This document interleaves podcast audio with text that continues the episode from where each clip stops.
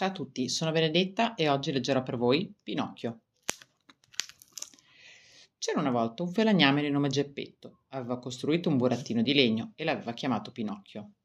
Come sarebbe bello se fosse un bambino vero, sospirò quando finì di dipingerlo.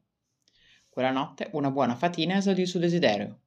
Destati il legno inanimato, la vita io ti ho donato, esclamò, toccando Pinocchio con la bacchetta magica.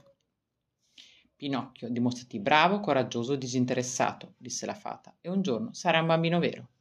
Poi, rivolta al grillo parlante, io ti nomino guida e consigliere di Pinocchio, aggiunse, prima di svanire tra mille bagliori di luce.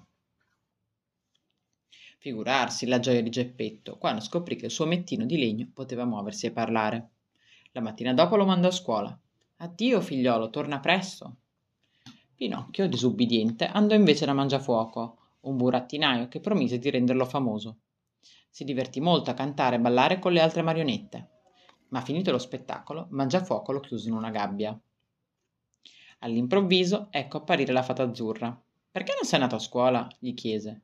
Pinocchio rispose con una bugia e subito il suo naso cominciò a crescere. Solo quando disse la verità, la fata lo liberò e il naso ritornò normale. Tornando a casa, Pinocchio vide una diligenza carica di ragazzi festanti. Il postiglione gli disse che era diretta al paese dei balocchi, dove i bambini potevano fare tutto quello che volevano. Pinocchio, torna indietro! lo rincorse il grillo, ma il burattino non lo ascoltò. Lì Pinocchio fece amicizia con Lucignolo. I due mangiavano dolce più non posso e si divertivano moltissimo. Ma ben presto scoprirono che i ragazzi svogliati e maleducati che finivano in quel paese venivano tramutati in asinelli.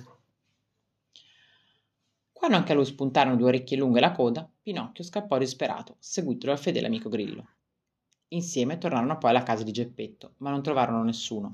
Chissà cosa gli sarà accaduto. In quel momento una colomba portò loro un messaggio. Geppetto, mentre cercava Pinocchio, era stato inghiottito da una balena e adesso era suo prigioniero. Voglio salvarlo, decise il burattino. Giunto al mare, si tuffò sul fondo e trovò il babbo nella pancia della balena. Ma come uscire di là? Accesero allora un gran fuoco. Il fumo fece starnutire la balena, che spalancò la bocca. Pinocchio e Geppetto scapparono su una zattera. Il burattino aiutò il suo babbo a nuotare in mezzo alle alte onde. Giunti a riva, però, per il grande sforzo svenne.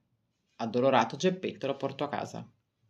Ma la fata risvegliò Pinocchio e, come promesso, premiò il suo coraggio e la sua bontà, trasformandolo in un bimbo vero.